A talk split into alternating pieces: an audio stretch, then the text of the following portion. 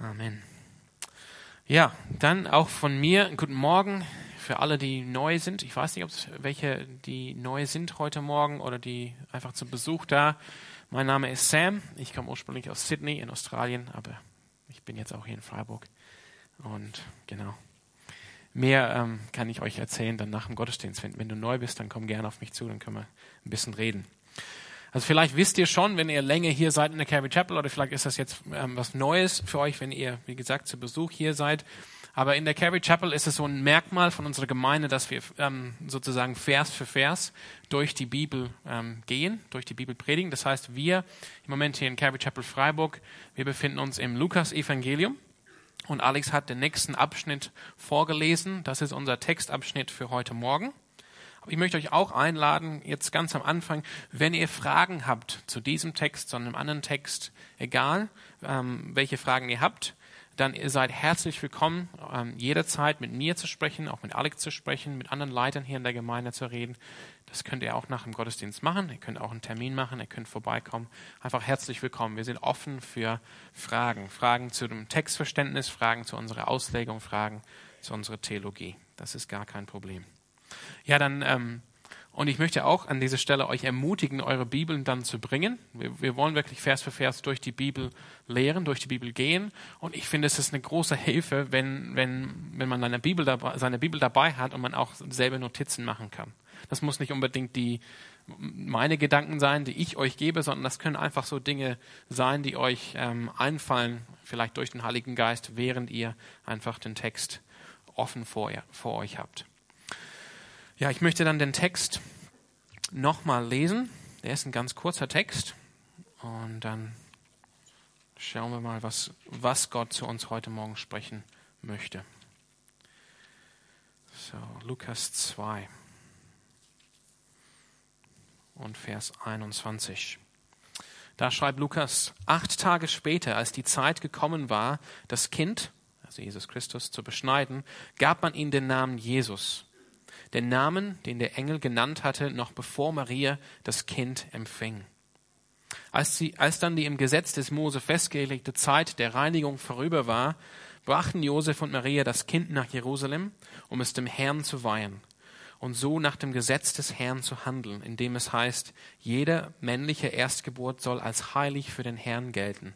Außerdem brachten sie das Reinigungsopfer dar, für das das Gesetz des Herrn ein Turteltaubenpaar oder zwei junge Tauben vorschrieb. Ich möchte einfach am Anfang beten. Herr, das ist dein Wort, auch wie Alex gesagt hat, das ist dein Evangelium, das ist die gute Nachricht von dir an diese Welt. Und wir wollen einfach offen sein, heute Morgen von dir zu hören, aus diesem Text, aus diesen Versen. Lass uns einfach offene Herzen haben, offene Ohren haben, zu hören, was du für uns bereit hast, ähm, als Gemeinde wie auch ähm, individuell, jeder für sich. So sprich einfach ähm, durch deinen Geist zu uns heute Morgen und ähm, sei mit mir, schenke mir die richtigen Worte, wenn ich jetzt rede. Amen.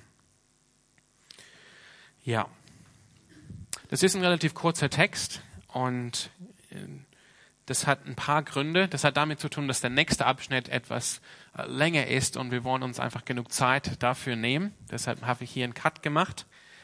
Und die nächsten zwei, zwei Wochen werden wir, werden wir andere Themen uns anschauen. Das heißt, herzliche Einladung nächsten und übernächsten Sonntag. Da wird es kein Lukas-Evangelium geben, aber dafür wichtige Themen für unsere Gemeinde. Deshalb haben wir jetzt diesen kleinen Abschnitt hier. Und ich habe ähm, ich hab diese Woche gebetet, was soll ich sagen, was soll ich euch geben aus diesen Versen? Was ist, was ist dran, was ist wichtig für unsere Gemeinde aus diesen Versen? Und ich möchte deshalb den Fokus legen auf den Vers einundzwanzig. Das ist der erste Vers, den wir miteinander gelesen haben.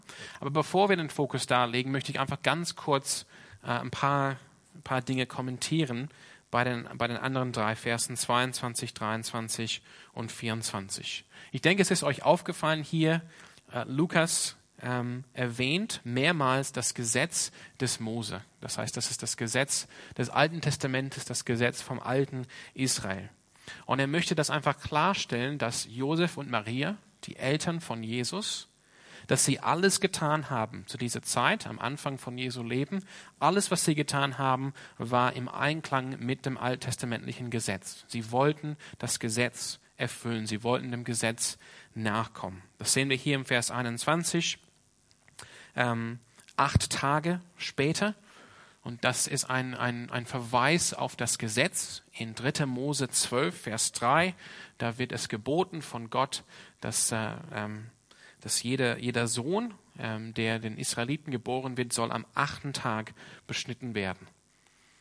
Und das ist eine, eine Wiederholung von dem, was Gott Abraham gesagt hat, als er Abraham äh, diesen Ritus der Beschneidung gegeben hat in, in erster. Mose siebzehn. Und in Vers zweiundzwanzig, sorry, die hier die. In Vers zweiundzwanzig heißt es auch, im Gesetz des Mose diese festgelegte Zeit der Reinigung. Das heißt, deshalb kommen sie jetzt überhaupt nach Jerusalem in den Tempel, um einfach diese, ähm, diese Auflagen des Gesetzes zu erfüllen und Jesus ähm, dem Herrn äh, oder, oder vor Gott äh, zu bringen, dass er auch ähm, eingeweiht wird für den Herrn als erstgeborener Sohn. Das heißt, Lukas möchte hier einfach den, den, uns zeigen, uns als Leser natürlich auch den Theophilus, wenn ihr euch an ihn erinnern könnt. Theophilus ist der erste Empfänger von dem Lukas-Evangelium. Lukas schreibt dieses Evangelium für ihn und natürlich auch für uns als, als weitere Leser.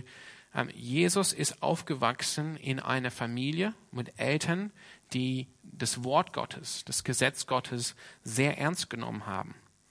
Ihm wurde alles beigebracht aus dem Gesetz. Also dass Maria und Josef wussten um das Gesetz und sie wollten das Gesetz hier erfüllen. Und eine ähm, schreibt hier über den, diesen Text, ähm, die Zeit, wir sehen hier in, in Lukas Evangelium, eine neue Zeit in der Heilsgeschichte bricht an, der Erlöser kommt, Jesus Christus kommt. Das heißt, dass die Zeit des Gesetzes und der Propheten geht jetzt langsam zu Ende.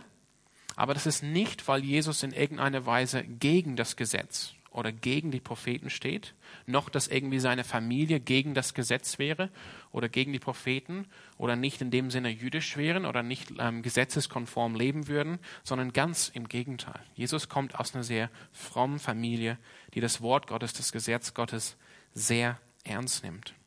Und er kommt nicht, um das Gesetz ähm, sozusagen aus dem Weg zu räumen, sondern um das Gesetz zu erfüllen. Aber diese, ähm, es spricht hier von Reinigung in Vers zweiundzwanzig. Das heißt, ähm, das alte Gesetz, in dem es immer wieder spricht von Reinigung, eigentlich in dem es auch spricht von Beschneidung, das Wegschneiden des Fleisches, ist eine Erinnerung, dass wir in einer gefallenen Welt leben, dass wir auch gefallene, sündhafte Menschen sind, dass wir geboren sind mit einem Bedarf an Reinigung, an Heiligung und letztendlich an Erlösung. Das heißt, wir sind gefallene Menschen. Das ist eine gefallene Welt. Deshalb waren die Vorschriften des Gesetzes da, auch für Maria und Josef und auch für Jesus. Und wir sind geboren mit Bedarf, dass wir gereinigt werden, dass wir geheiligt werden und dass wir letztendlich erlöst werden. Und das ist, wo ich jetzt heute den Fokus legen möchte. In Vers einundzwanzig lesen wir, dass man dieses Kind, das zu beschneiden war, man gab ihm den Namen Jesus.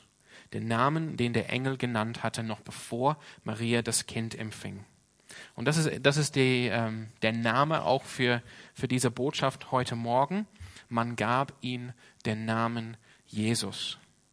Und ich möchte euch Ähm, daran erinnern, was Lukas ganz am Anfang seines Evangeliums geschrieben hat, in Kapitel eins, die Verse drei und vier.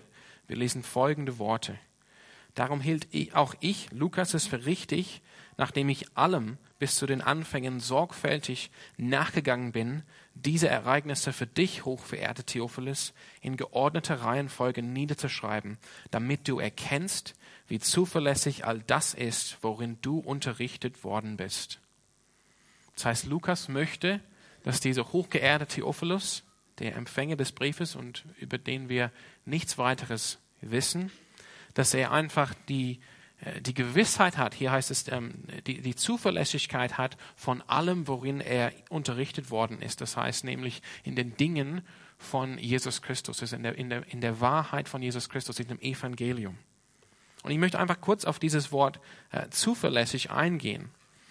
Ähm, es, es hieß hier im Vers vier, damit du erkennst, Theophilus, wie zuverlässig all das ist, worin du unterrichtet worden bist.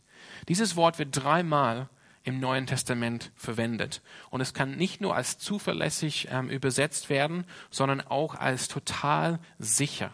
Total äh, sicher. Oder man kann es auch äh, mit Sicherheit übersetzen. Und ich möchte euch einfach die zwei Stellen vorlesen, wo das Wort nochmal vorkommt, das ursprüngliche Wort im Griechischen. Die erste Stelle ist in Apostelgeschichte fünf, dreiundzwanzig. Und es geht hier um ein Gefängnis. Und der Satz lautet aus der N G Ü, die Türen des Gefängnisses waren verschlossen. Verschlossen. Das ist das Wort, hinter dem das gleiche Wort steckt, was mit zuverlässig ähm, wiedergegeben wird in Lukas Kapitel eins. Verschlossen. Wie, wie sicher ist dieses Gefängnis? Die Türen sind einfach fest verschlossen, sind einfach zugenagelt. Man kommt da nicht raus. So sicher ist dieses Gefängnis. Oder in erster Thessalonicher fünf, drei, auf jeden Fall auch eine bekannte Stelle, wenn man jetzt an die, an die kommende äh, Ende, an das kommende Ende der Welt denkt. Da schreibt Paulus, wenn die Leute meinen, es herrsche Frieden und Sicherheit, wird plötzlich das Unheil über sie hereinbrechen, wie Wehen, die eine schwangere Frau überfallen. Es herrsche Frieden und Sicherheit. Auch da das gleiche Wort. Leute reden von Frieden und Sicherheit. Sie schauen auf die Welt und denken, alles ist in Ordnung.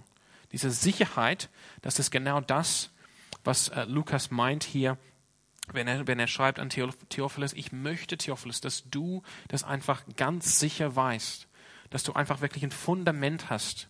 Da ist sicher, da kommt, da, da ist nichts, nichts mehr unsicher, da kommt nichts weg. Du kannst dich darauf vertrauen. Das ist Lukas' Ziel bei Theophilus, das ist auch sein Ziel bei uns als Leser, dass wir diese Dinge wissen um Jesus Christus ganz sicher.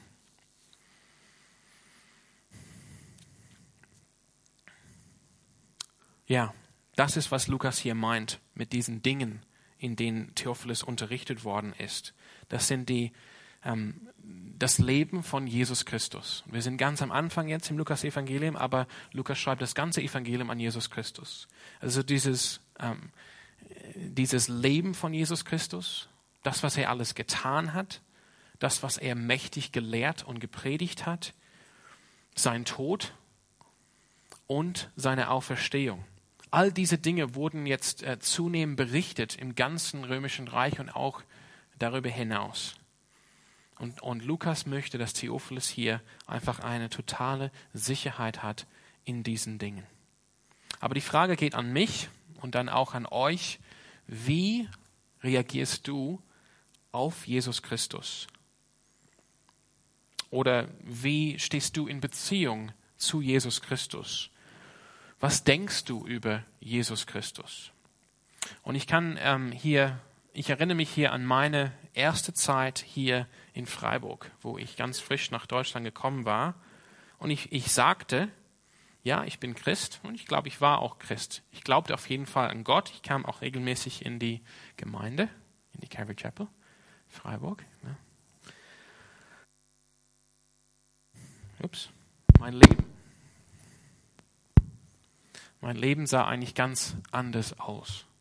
Ich hatte ein interessantes Gespräch diese Woche mit jemandem, wo wir ein bisschen drüber geredet haben, ähm, wie leicht es sein kann, hier äh, in Freiburg, also neu nach Freiburg zu kommen. Ich war auch Student und äh, einerseits einfach in die Gemeinde kommen und andererseits ein ganz anderes, vielleicht ein ganz dreckiges Leben zu leben unter der, unter der Woche. Und genauso ging es mir. Und ich dachte, ich bin Christ. Ich dachte, ich gehöre zu Jesus, ich bin christlich aufgewachsen, kannte Gemeinde, ich kannte alles, es war für mich nichts neu. Aber über diese Fragen hatte ich nicht wirklich jemals in meinem Leben nachgedacht. Wie reagiere ich persönlich, ich Sam, auf Jesus Christus? Wie ist meine Beziehung wirklich zu Jesus Christus? Was denke ich wirklich über Jesus Christus? Für mich war Jesus bis dahin irgendwann irgendwie so ein Begriff, ein christlicher Begriff. Vielleicht auch, ähm, wie, wie, wie man oft sagt, die Antwort auf jede Frage in der Sonntagsschule. Jesus. Aber, aber mehr nicht. Tiefer ging es auch nicht. Und ich, und ich weiß, ich brauchte den Heiligen Geist, dass der Heilige Geist zu mir durchdringt mit der Wahrheit, wer Jesus Christus wirklich ist. Das ist natürlich Lukas' Ziel hier, uns darzustellen, wer Jesus Christus wirklich ist. Der Heilige Geist sprach damals zu mir durch das Wort Gottes. Ich wurde aufgeweckt aus diesem Schlaf, aus diesem dreckigen Leben, das ich an Sonntags Christsein nannte und unter der Woche ganz anders aussah. Und auch heute kann der Heilige Geist wirken. Durch sein Wort, durch das, das Evangelium nach Johannes, inspiriert von dem Heiligen Geist, Geist gesprochen, ist dieses Wort auch an dich. Und der Geist kann auch wirken durch uns hier. Wir sind alle Diener des Wortes. Sofern wir an Jesus Christus glauben, ihm nachfolgen, wir sind Diener des Wortes. Gott kann auch zu dir sprechen, durch jemand hier aus dieser Gemeinschaft, indem diese Person dir eine Wort, ein Wort der Wahrheit gibt, der dich vielleicht auch aufweckt aus diesem, aus diesem Schlaf oder aus einem ähnlichen Schlaf. Das heißt heute, ich weiß nicht, ob es welche heute da sind, so wie ich damals vor so vielen Jahren, ich auch, saß auch hier jeden Sonntag, bis Gott zu mir gesprochen hat. Ich sage, ähm, Lass dein, dein, dein Herz nicht hart sein heute, sondern hört einfach auf das, was der Heilige Geist zu sagen hat. Und damals brauchte mein Leben, und, es, und mein Leben braucht es immer noch, dass es geändert wird von außen, von dem Heiligen Geist, hin zu einer radikalen Hingabe an Jesus Christus, eine Leidenschaft für Jesus Christus. Und das ist, das ist jetzt ein allgemeiner Punkt, den ich hier einfach machen möchte für das ganze Lukas-Evangelium. Wir werden uns jetzt Jesus Leben anschauen, die nächsten Wochen und Monaten hier in der Gemeinde im Lukas-Evangelium. Und das ist einfach eine, eine wunderschöne Sache. Ich lade euch einfach ein. Mach es heute fest, die Entscheidung, Gott, ich brauche dich, Heiliger Geist, ich brauche dich, ich brauche eine radikale Erneuerung. Ich möchte mich dir hingeben, Gott. Ich möchte eine Leidenschaft haben für Jesus Christus. Und das ist mein Ziel heute, nicht nur heute, sondern jeden Tag, nicht nur hier in der Predigt, sondern auch durch, ähm, durch Treffen unter der Woche mit Leuten aus der Gemeinde, mit Leuten, die neu sind, Leuten, die auch ähm, nicht, nicht dazu gehören, sondern einfach vorbeikommen, ähm, einfach euch darin zu ermutigen. Ähm, setzt euer Herz auf Jesus Christus und auf seine kostbaren Verheißungen, damit wir uns auch ähm, gegenseitig helfen können, über alles andere, Jesus Christ, also in Jesus Christus ähm, einen Schatz zu, zu sehen, zu empfinden, zu wissen, dass Jesus Christus wirklich ähm, wertvoll ist, kostbar ist. Das heißt in Hebräer zehn fünfunddreißig, gebt diesen Glaubensmut jetzt nicht auf. Er wird einmal reich belohnt werden. Also hier in Lukas zwei einundzwanzig haben wir, meine ich, einen Schlüsselvers für den Lukas. Und auf jeden Fall einen Schlüssel für ihn, wie er hofft, Theophilus zu erreichen. Lukas sagt hier, man gab ihm den Namen Jesus, den Namen, den der Engel genannt hatte, noch bevor Maria das Kind empfing. Lukas sagt jetzt Theophilus, dieses, ähm,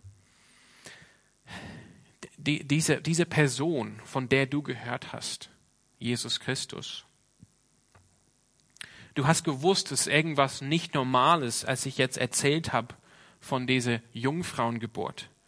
Also lass uns einmal kurz drüber nachdenken, was für ein ähm, etwas ähm, total Krasses eine Jungfrauengeburt wirklich ist. Theophilus, du wusstest, da ist irgendwas nicht normal, wenn es heißt, dieses Kind ist Gottes Sohn. Aber jetzt identifiziere ich dieses Kind mit dem Menschen, mit dem Mann, von dem du so viel gehört hast, nämlich Jesus von Nazareth. Dieses Kind ist Jesus von Nazareth. Theophilus hatte auf jeden Fall, wie so viele andere im Römischen Reich, von Jesus gehört, von irgendeinem jüdischen Lehrer in Palästina, ganz im Osten des Reiches. Und Lukas will einfach mit diesem Evangelium diesen Jesus identifizieren. So ein Gemälde malen, ein Bild. Nicht verschwommen, sondern klar, glasklar. Und an, diese, an dieser wichtigen Stelle hat Lukas bereits über, die, äh, über das, was vor Jesu Leben passiert ist, die Botschaften durch den Engel Gabriel, an Elisabeth, an, an Zacharias, an Maria. Er sprach jetzt von der ähm, übernatürlichen ähm, Ge- Geburt von Jesus Christus, dass er von einer Jungfrau geboren wurde. Aber jetzt will er einfach sagen, wer ist dieses Kind? Wir haben gehört, was das Kind heißen soll. Aber jetzt sagt Lukas hier, man gab ihm den Namen Jesus. Man gab ihm den Namen der Prophetie, der Verheißung. Das heißt, mein erster Punkt heute Morgen ist einfach, diesen wunderbaren, kostbaren Namen anzuschauen. Jesus. Der Name, den der Engel genannt hatte, noch bevor Maria das Kind empfang. Und Jesus ist ein griechischer Name, wie, wie, wie wir vielleicht alle wissen. Aber es ist die, die griechische Übersetzung, wenn man will, von dem hebräischen Joshua. Man, man kennt vielleicht Joshua aus dem Alten Testament, der Anführer der Kinder Israels, als sie in das verheißene Land, gelobte Land gekommen sind. Und das kommt... Ähm, Das, der Name hat eine, eine tiefe Bedeutung. Und diese Bedeutung ähm, ist auch dem Lukas wichtig. Er möchte, wiss, er möchte, dass wir wissen, was dieser Name bedeutet. Denn, denn Jesu Namen hat so viel mit seiner Botschaft, mit seiner Mission, mit seinem Leben zu tun. Dieser hebräische Name Joshua oder Jehoshua heißt letztendlich, ähm, es, es beschreibt einen Menschen, dessen äh, Erlösung, dessen Errettung ist Jahwe, ist der, der Gott, der Bundesgott von Israel. Das heißt, man kann äh, den Namen auch jetzt so übersetzen, übersetzen, Gott rettet oder der Herr besser, der Herr, der Bundesgott Israel rettet. In Matthäus eins, äh, Kapitel eins, Vers einundzwanzig lesen wir auch ähm, äh, folgende Worte des Engels an Josef. Er spricht jetzt von Maria und er sagt, sie wird einen Sohn zur Welt bringen, dem sollst du den Namen Jesus geben, denn er wird sein Volk von aller Schuld oder von allen Sünden befreien. Es wird nochmal deutlich gemacht im Matthäus-Evangelium, was nur da steht in dem Namen im Lukas-Evangelium. Jesus wird sein Volk von seiner Sünde befreien. Jesus heißt Gott oder der Herr. Der Herr, Gott ist vielleicht ein bisschen fern, ein bisschen statisch. Der Herr ist dynamisch. Er, er steht für Beziehung, ist der Bundesgott Israel. Der Herr rettet. Und diese Namen wurden Maria und Josef äh, gegeben, wie es heißt hier, bevor, noch bevor Maria das Kind empfing. Das heißt, es ist der Name der Verheißung. Es ist der Name, der von Gott offenbart wurde. Aus Himmel, aus dem Himmel, durch seinen Engel. Deshalb will ich nochmal sagen, Jesus' Identität, wer er ist, hat, ähm, ist, ist, ist zutiefst äh, verbunden mit seiner Mission, seine Menschen, seine Leute zu retten von ihren Sünden. Vertraue auf Jesus, das heißt vertraue, dass der Herr rettet. Und er rettet uns von was oder wovon? Von unseren Sünden. Und natürlich dann auch äh, von dem Lohn der Sünde. Und das ist der Tod. Jesus rettet uns von unseren Sünden. Und ich möchte, dass diese beiden Aspekte einfach so klar sind für euch. Das ist einfach wirklich Realität. Ich möchte, dass ihr wirklich sehen könnt, wie sündhaftig Sünde ist. Ja, Sünde ist sündhaftig. Und, und mein Ziel jetzt ist nicht, euch irgendwie auf den Kopf zu schlagen, hey, ihr seid voll die Sünde oder ihr seid voll Sünde, sondern einfach, dass ihr diese Realität seht und dann werden wir die andere Seite, den anderen Aspekt auch anschauen. Diejenigen von euch, die euch gut kennen, die auch weise sind, ihr wisst, dass ihr hoffnungslose Sünde seid, ohne die Gnade Gottes. Wie Paulus selber sagt, in mir gibt es nichts Gutes, nichts Gutes. Und wenn ihr weise seid, dann wisst ihr, dass das auch bei euch stimmt. Ich weiß es bei mir. In mir ist nichts Gutes. Und ich weiß auch, wie schlimm, wie schlimm meine eigene Sünde ist. Es ist wie, es ist wie auf dem, auf dem Weg zurück vom Strand, nach einem Tag am Strand. Ihr kennt das, überall gibt es Sand. Überall. Man fragt sich, wie, wie kommt es, dass es auch Sand hier gibt. Aber es gibt es überall. Und genauso ist es auch mit unserer Sünde. Wir wissen, wenn wir unser Leben ganz ehrlich anschauen, Sünde ist überall. In, in all unseren Emotionen, in all meinen Gedanken, in all meinen, das, was ich will, in all meinen Worten, was ich spreche, was ich tue, was meine Motivationen sind, warum ich Dinge tue. Überall finde ich diese Sünde. Und ich sage, Herr, ich kann nichts tun. Ich kann nichts irgendwie erstellen oder herstellen. Ich kann nichts sagen aus mir selbst heraus, um irgendwie mit, mit meiner Sünde umzugehen oder, oder, oder mich von meiner Sünde zu befreien. Herr, ich brauche dich. Ich brauche dich. Und dann mit Paulus sage ich, wer kann mich retten aus dieser Situation? Römer sieben. Paulus Antwort, Dank sei Gott durch Jesus Christus. Also ich möchte, möchte, dass ihr einfach diese Realität seht. Eure Sünde. All die Sünden. Und ihr wisst genau, welche sind bei euch in eurem Leben. Dass ihr die einfach anschaut. Und einfach erkennt, ganz nüchtern, so ist es. Aber jetzt, in Jesu Namen, sehen wir auch den anderen Aspekt der Realität. Jesus Christus ist gekommen.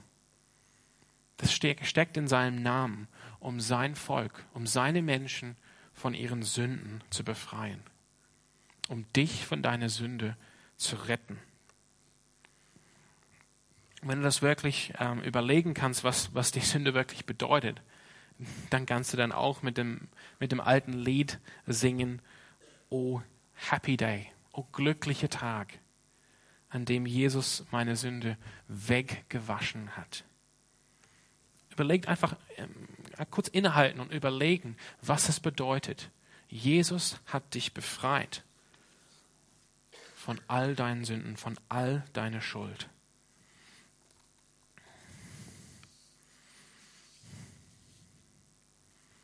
Dieser Sohn der Verheißung, angekündigt durch den Engel Gabriel, empfangen durch den Heiligen Geist, geboren von der Jungfrau Maria, er ist gekommen. Das steckt in seiner Identität, seine Mission, warum er gekommen ist, um deine Sünden wegzunehmen, zu tilgen, dass du frei bist, dass du völlig frei bist. Also kein Wunder, sag ich mal, dass der Engel gesagt hat zu den Hirten, es ist gute, eine gute Nachricht. Nicht nur eine gute Nachricht, eine gute Nachricht von großer Freude für das ganze Volk, dass Jesus geboren ist. Das heißt, wenn du, ähm, wenn du Jesus vertraust, das heißt, du vertraust, in mir gibt es nichts Gutes.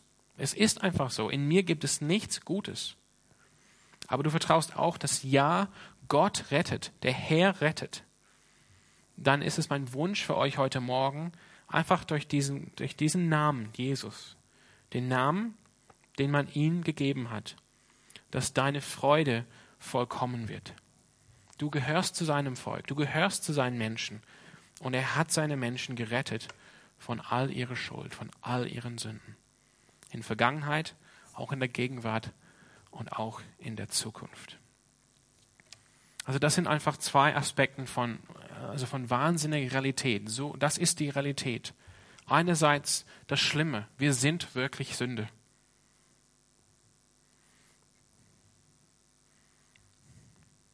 Aber Jesus rettet. Jesus rettet. Genauso real wie unsere Sünde, die wir auch täglich sehen, die wir auch überall in der Welt sehen, in den Nachrichten. Wir sehen, dass wir in der gefallenen Welt leben. Wir müssen eigentlich doch blind sein, das nicht zu erkennen. Aber genauso real ist auch die Wahrheit, Jesus rettet. Und das ist eine freudige Botschaft.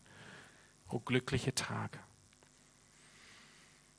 Und welche, welche Antwort sollen wir jetzt auf diese, auf diese Wahrheit haben, auf diesen Namen Jesus? Und hier wird es wichtig, glaube ich. Nee, glaube ich nicht. Ich bin zutiefst davon überzeugt. Hier wird es wichtig. Man kann nicht gleichgültig bleiben. Man kann nicht gleichgültig bleiben Jesus Christus gegenüber. In Bezug auf was er, auf wer er ist, Jesus, der rettet, und auch nicht in Bezug auf was er getan hat, seine Rettung. Ich war damals, vor, vor so vielen Jahren, als ich hier saß jeden Sonntag, ich war oder ich blieb Jesus gleichgültig. Woche für Woche. Das hat sich gezeigt in meinem Leben. Ich ging raus aus die Türen. Alles, was ich hier gehört hatte, hatte keine Anwendung gehabt in meine Woche. Und es hat nichts damit zu tun, ob, jetzt, ob, ob die Predigt jetzt gut war oder ob ich leicht eine Anwendung finden konnte, sondern es hat mit meinem Herz zu tun, dass es mir egal war. Dass ich Jesus gegenüber gleichgültig war.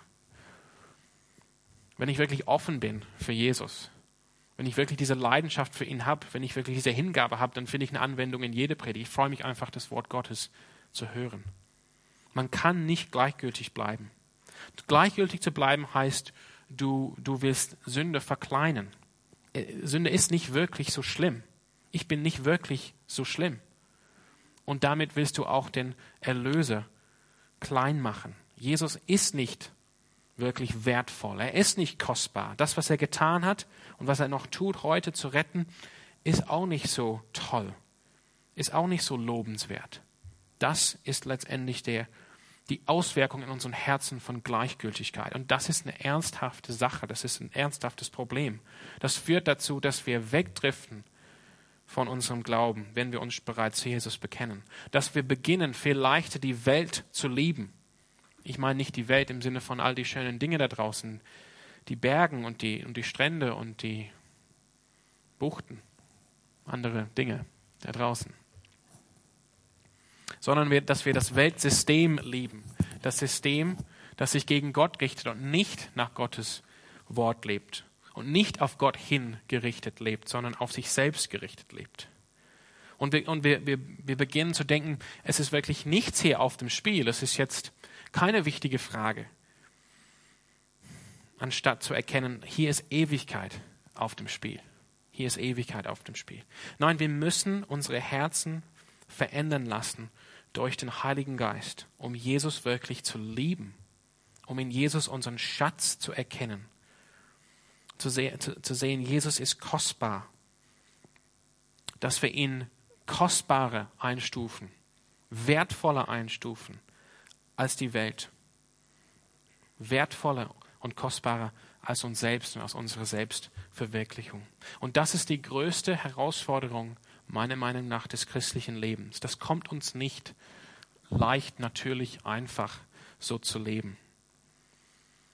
Sondern wir müssen uns danach ausstrecken, nach Gottes Werken in uns, durch, in uns durch den Heiligen Geist, dass wir sagen, Gott, ich will dich lieben, ich will Jesus Christus lieben, ich will ihn genießen, ich will, ich will äh, hingegeben werden. Hilf mir, hilf mir. Und das möchte ich für mich selbst und das möchte ich auch für euch hier in dieser Gemeinde. Denn auf diesem Weg liegt das Leben, das vollkommene Leben. Das volle Leben. Es ist natürlich auch ein hartes Leben. Es ist kein einfaches Leben, es ist ein hartes Leben, ein Jünger Jesu zu sein, in seinen Fußstapfen zu treten, für ihn zu leiden, aber es ist das vollkommene Leben. Es ist das volle Leben. Ich möchte einfach wiederholen, was wir in Hebräer ähm, ähm, zehn, fünfunddreißig gelesen haben. Gebt diesen Glaubensmut jetzt nicht auf. Er wird einmal reich belohnt werden.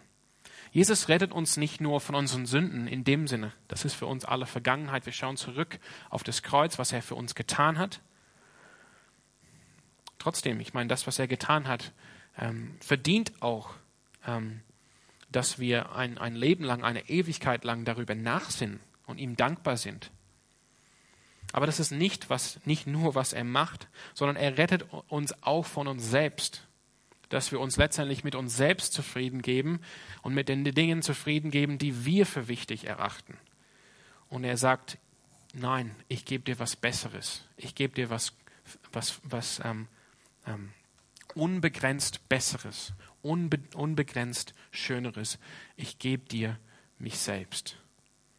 Also Jesus spricht, nicht ich. Er ist von unbegrenzter Bedeutung. Er ist von unbegrenztem Wert. Und er gibt sich uns. Dass in ihm haben wir die Sache in diesem Universum, die von unbegrenztem Wert für uns ist und für uns ähm, für unbegrenzte Zufriedenheit sorgt. Das ist, was Jesus tut. Er gibt uns eine, ich habe so oft gesagt, eine lebendige Hoffnung. Das kommende ewige Leben.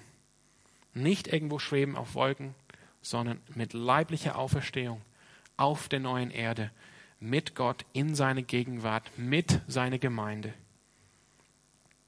In aller Ewigkeit. Und das wird nicht langweilig sein, weil er selbst ist es.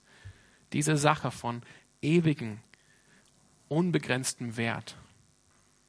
Und er hat das uns alles frei geschenkt. Er, dieses Kind, den man dem Namen Jesus gab. Also ich möchte einfach jetzt schließen. Wir haben, ähm, haben, glaube ich, gesehen, was für eine Wahrheit, eine tiefe Wahrheit in diesem Namen Jesus steckt. Der Herr rettet. Ich möchte einfach jetzt schließen und mit euch, ähm, mit euch sprechen, dass ihr offen seid für die Anwendung der Wahrheit durch den Heiligen Geist heute Morgen. Dass der Heilige Geist diese gute Nachricht von großer Freude in dein Herz heute Morgen bringen kann, dass dein Leben geändert wird. So wie ich damals Änderungen erfahren habe, und ich brauche immer wieder neue Änderungen, so möchte ich das für euch. Dass wir aufwachen aus unserem Schlaf. Jesus ist nur ein christlicher Begriff. Es ist irgendwas, ich bin Christ. Ähm, ich muss mich für christliche Werte, christliche Dinge interessieren. Aber hat im Prinzip nichts mit meinem Leben, nichts mit meinem Herzen zu tun. Sei einfach offen, dass der Heilige Geist heute Morgen dich hineinführt in eine neue Lebensphase, wo du mit radikaler äh, Hinwendung an Jesus, Leidenschaft an Jesus, Liebe für Jesus leben kannst. Oder vielleicht heute Morgen muss dieser Aufruf an dich gehen, komm zu Jesus mit deiner Sünde. In seinem Namen steckt, der Herr rettet. Und wie Matthäus das weiter ausgeführt hat, er rettet sein Volk von seiner Sünde. Das heißt, komm zu Jesus mit deiner Sünde. Genauso real wie deine Sünde. Und du weißt, wie real deine Sünde ist. Es ist, immer, es ist im Moment in deinem Herzen, in deinem Gehirn. Du, du denkst daran. Es steht zwischen dir und Gott. Genauso real ist auch die Erlösung, die Errettung. Jesus rettet. Jesus nimmt dir deine Sünde weg. Er gibt dir Vergebung, er gibt dir Gnade, er gibt dir Barmherzigkeit, er gibt dir Freiheit. Komm zu Jesus. Vielleicht kennst du Jesus noch gar nicht und du musst zum ersten Mal zu ihm kommen mit all deiner Schuld und Sünde, aber komm zu ihm.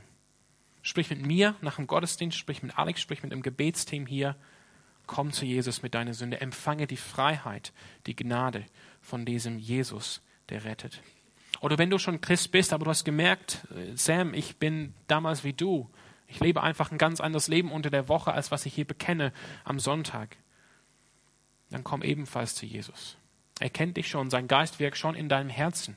Wenn du das überhaupt erkennen kannst, da ist was schief, dann ist es ein Beweis dafür, dass der Geist in dir wirkt, auch an diesem Morgen.